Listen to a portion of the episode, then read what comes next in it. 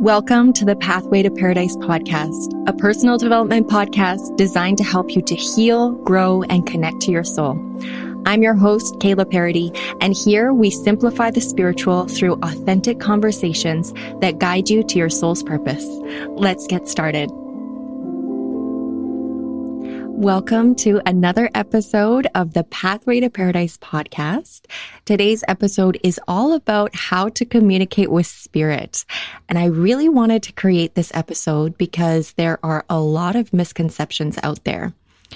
Right now, spirituality is a hot topic and I see it dripping into a lot more of mainstream areas which is so exciting. And I really think that it's about time that we as humans got more into developing and connecting to our spiritual self. Obviously, I'm a huge advocate of this because it totally changed things around in my life for the better. If you listen to the first episode, you got a little bit of that story. Spiritual connection and communication is such a big part of personal growth and healing.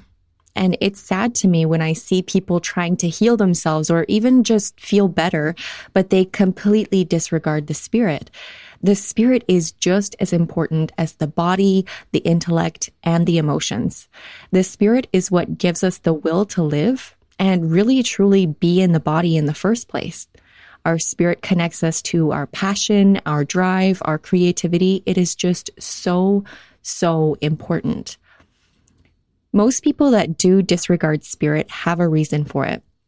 This can be as simple as they were in a tough spot and they really tried to believe and pray, but they felt like nothing happened. It can also be because of someone's upbringing or an experience they had in the past. Regardless, it's my hope that in your listening to today's episode that you will have a deeper understanding of how spiritual communication really works and how you can enhance it in your life. So, if you're anything like me, maybe you grew up watching scary movies or even seeing psychic medium shows and you got this feeling that spirit was something you shouldn't mess with. In the case of psychic mediums, maybe you even felt like the gift of communication was something that was given to a select few, but not others. Although it is definitely true that some people really take the time to refine their gifts and their craft, it needs to be said that just about everyone can connect to spirit in their own way. It's just like, say, running, for example. There are people out there who say, Oh, I can't run. But if you have two legs and there was a building on fire, you can for sure run. It's just that maybe you don't like running or it's something you're not good at or not interested in. With development and practice, though, if you really wanted to, you could run. You might not run as fast as the other person. Your stride might be different. Your endurance may be shorter, but you can run. Spiritual communication is the same way. Now, when I would watch these shows growing up, I had a ton of curiosity about it. I was always wondering, what are they connecting to and how? I would play around with candles and say prayers and practice automatic writing, and most of the time, nothing happened. That's because I didn't understand the basic mechanics of spiritual communication, which I eventually learned through meditation, but that's what I'm going to be teaching you here today. So, this is Spiritual Communication 101. If you want to learn how to connect with God, your higher self, your guardian angels, or even lost loved ones, it all begins here with these core understandings. So, number one, when you're communicating with spirit, you are essentially attuning to a frequency. Now, this is one of the biggest misunderstandings when it comes to connecting to spirit. People think it's like this external thing that kind of pops into the room or into your awareness. They think that a person who is a medium walks into the bathroom and, like, oh my God, there's my dead uncle with a message for me. It's really not like that. It's a frequency that you tap into using the extra faculties of the mind sort of like the radio station, changing it to a new station or a new frequency. Most of the people in the world right now are walking around with their radio station attuned to just this global frequency of static gibberish and a million human voices talking. Spiritual communication is like turning that dial and realizing there are an infinite amount of frequencies that you can tap into, all with different songs and music. Now, a quick little side tangent. Another reason why developing our spiritual communication right now is so important is because there's a, another form, a very common frequency form that humans are connecting to a lot right now. And that is the frequency of AI, as in artificial intelligence. Humans across the globe are plugged into social media and technology in all kinds of different ways, which I don't think is a bad thing. It's a big part of our growth and evolution. However, we need to still be using the same principle to tap into organic forms of multidimensional communication so that we don't lose that ability, which is really just a fancy way of saying, you know, that device you're using to listen to my voice right now?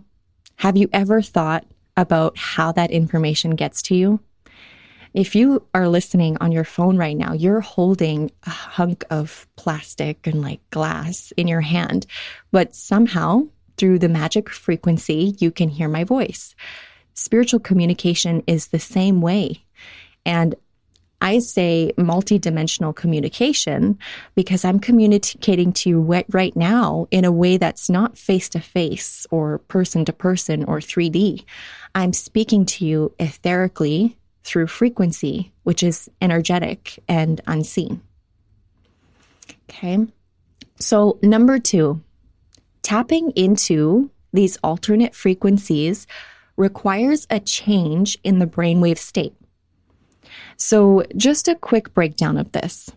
There are five main brainwave states. They are gamma, beta, alpha, theta, and delta.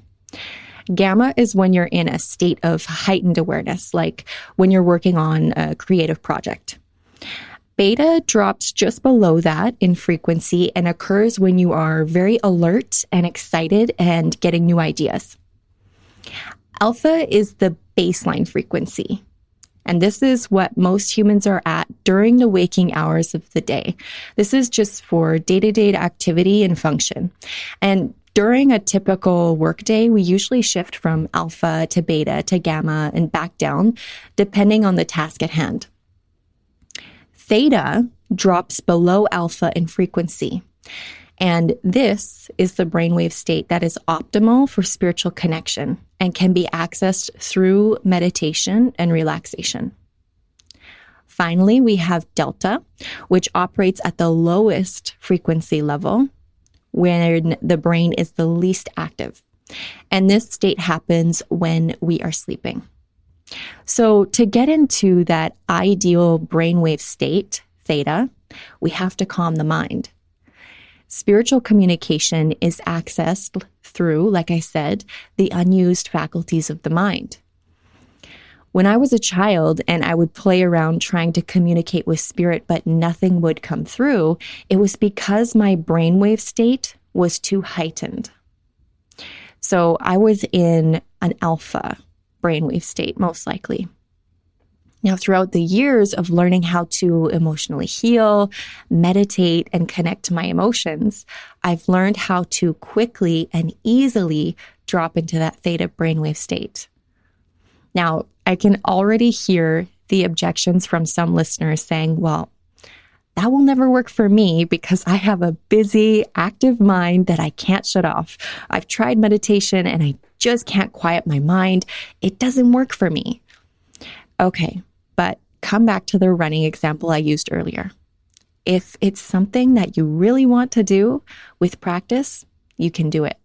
And you can do it in a way that works for you. And there are other ways that you can drop into theta without using meditation. Although, if you want to practice spiritual communication, meditation is just such a beneficial thing to master. You can access the theta brainwave state by listening to certain types of relaxing music, by daydreaming or by using your imagination. So, learning how to get yourself into a theta brainwave state is key for spiritual communication. So, number three, you have to realize that the way you communicate with spirit is going to be unique to you. And it really comes down to the development of your psychic senses, which, if you listen to the first episode, we dove into what those are and how they work. And if you're a person who is highly clairvoyant, you're going to be seeing spiritual energy, which can look like heat waves or flickers of light. If you're more clairsentient, then you will feel spiritual energy around you or maybe even in your body. So start to recognize where your skills are and start to refine those skills. As you do practice development, create a reference for yourself. For example, if you see a sign like a white feather on the ground, and to you that means that your guardian angel is present, have a journal that you can write these references down over time because a lot of time these personal spiritual teachings and experiences expand upon each other and you learn more about them as you develop. Another thing that is really important is ask questions to spirit. If you need guidance or support, state that you do. Get specific. If something is coming through and you don't know what it means, ask for clarification. So many people get hung up on this because they are hesitant to communicate with spirit. They're afraid they'll go crazy or start hearing voices in their head or invite in something that they don't want. But spirit in, only speaks to empowered voices. Spirit speaks to clarity and power. So ask the questions, request support, and pray in a way that feels good to you. Now, my final point on spiritual communication is that you are in complete control. You will not be given more than you can handle. It's universal law. Although I'm sure your mind is thinking right now to certain times in your life where the circumstance felt more than you could handle. But you're still here and you made it through. And I don't say that to be dismissive of your struggles, but a lot of times we don't see how strong we really are. Sometimes in our tough moments, we think that we've been beaten or that we failed. But in the end, if you're still here, you're handling it.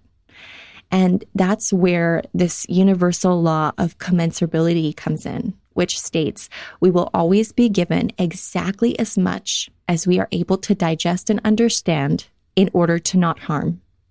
And I'm sure you've had this happen before where you've tried to tune into some type of information and just none of it felt right or it wasn't sinking in. Well, that's a clear indication that it's outside of your threshold of commensurability or common understanding. So if you're practicing spiritual communication and you're feeling like it's getting to be too much, just command that you're pausing things or shutting it off for now. Sometimes we just need a little time for learning and integration, and that's okay.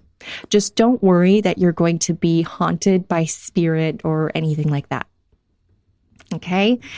So to summarize spiritual communication, number one, Communicating to spirit is all about tuning in to a different frequency.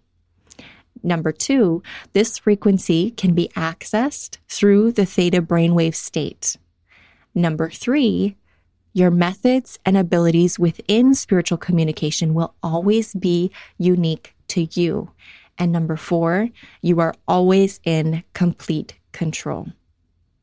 So I hope today's episode has allowed you to look at spiritual communication differently and inspired you to either start or develop your spiritual communication further. If you want to work with me and take things to the next level with spiritual communication and psychic development coaching, you can find a link to that in the show notes below. I have helped women with this topic for over three years now, and it's something I'm very passionate about, and I would love to help you as well. I also have linked below a free email series that you can opt in for that delivers daily mini lessons on psychic development for the duration of one week. If you would like to give that a try, you can also find that in the show notes as well. Keep me posted on your spiritual communication journey. If you have questions or experiences that you want to share with me, head on over to my Instagram. My username is pathwayto.paradise, or you can find me on Facebook and send me a message. Both of those are also linked down below. I love to hear your stories and help you out with any questions you have, so don't be shy. I can't wait to hang out with you again in our next episode. I'll see you soon. Bye. Hey, Angel, if you enjoyed this episode, it would mean the world to me if you shared it out into the world. Take a screenshot, share it on your socials or with a friend, or even better, leave a five star review. My mission with this podcast is to help as many women as possible to become empowered in their soul purpose dreams. And your support helps me help others. Thank you for being here, and I will see you again next week.